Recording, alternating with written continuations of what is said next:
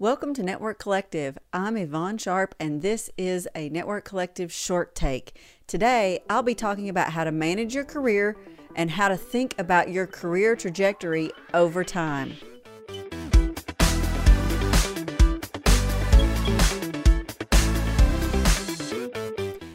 Recent weeks, I've been thinking about the course of my career as a network architect and all of the phases I've gone through and where I see my career going in the future. I've realized some things both about myself and what I want to do going forward. I'm going to talk a little bit about the process I've followed and then provide a few details to help make it clear. One of the things that we need to think about is why we're in our chosen field. What is it about the work that you do every day that's most rewarding? To a degree, most of us work to earn a living, to provide for our families, and to give greater opportunity to ourselves and others. But there are many paths we could choose to do that. So think about why you chose your particular career path. A good way to do this is to consider what parts of your day or what phases of your career have been most fulfilling. For me, I'm most satisfied when I'm helping solve a problem and not just an esoteric technical problem, but one that impacts the ability of other people to do their jobs. So for me, a large component of my everyday technical work is about helping others. That probably sounds idealistic, but it's true. I care more about doing something helpful and meaningful with technology than the actual technology I work with. I also enjoy building strong relationships with my coworkers. The most fulfilling times of my career have been when I'm working on a tightly knit team and I've invested time and effort into building that team and getting to know those people. So, what about you? Do you enjoy understanding technology for its own sake? Just to know it? Um, that's a great thing. Or do you enjoy making a process work more smoothly? When you answer this question, you'll understand which opportunities may be a good fit for you as you move along in your career. Another consideration should be around your current skill set. What skills do you have, and where do you see those skills being useful in the future? The further along in your career you are, the more important this question becomes. If you've got 10 years of experience in a subject matter, it's going to take a lot more time to develop the same depth of skill in another area um, than if you say, um, say you have uh, one year of experience. And just as important as you're thinking about the skills that you have, think about whether or not you see a robust and thriving future for those skills in the next five to 10 years.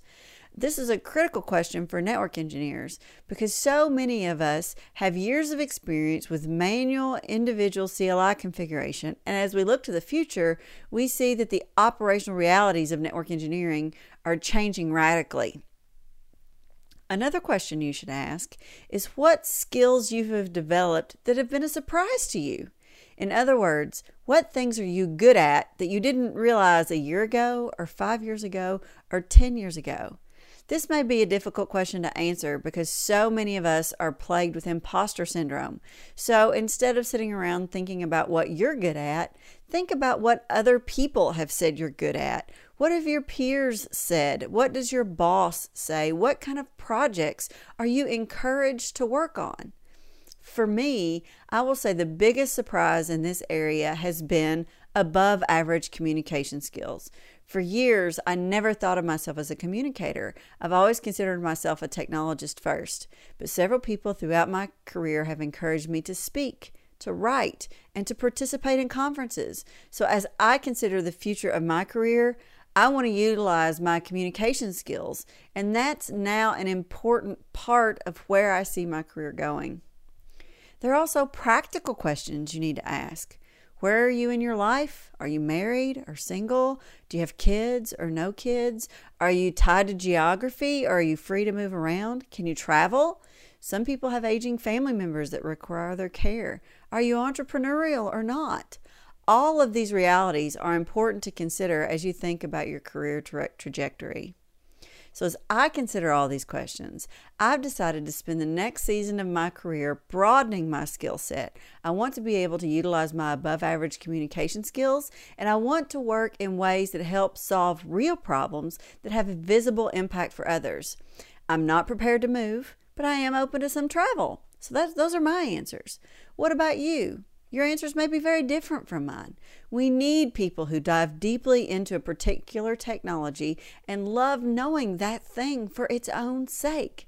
We need people to build processes that turn deeply technical work into manageable tasks that can be executed by less technical individuals. And we desperately need technical people who want to become leaders in our IT organizations to help bridge the gap between technology and business. So, as you think about your career tra- trajectory, ask yourself why do I enjoy the work I enjoy? What skills do I have today, and where do I see these skills needed in the future? What new skills have I developed that may alter my career trajectory from what I what it might once have been? And what are the practical realities I need to consider as I look to the future? These questions will help you shape your career and make good choices as you go forward. Thanks for joining us. This has been a Network Collective short take. Check us out at thenetworkcollective.com where we have all kinds of great content. And if you really want to be part of our of what we're doing, check out our membership options.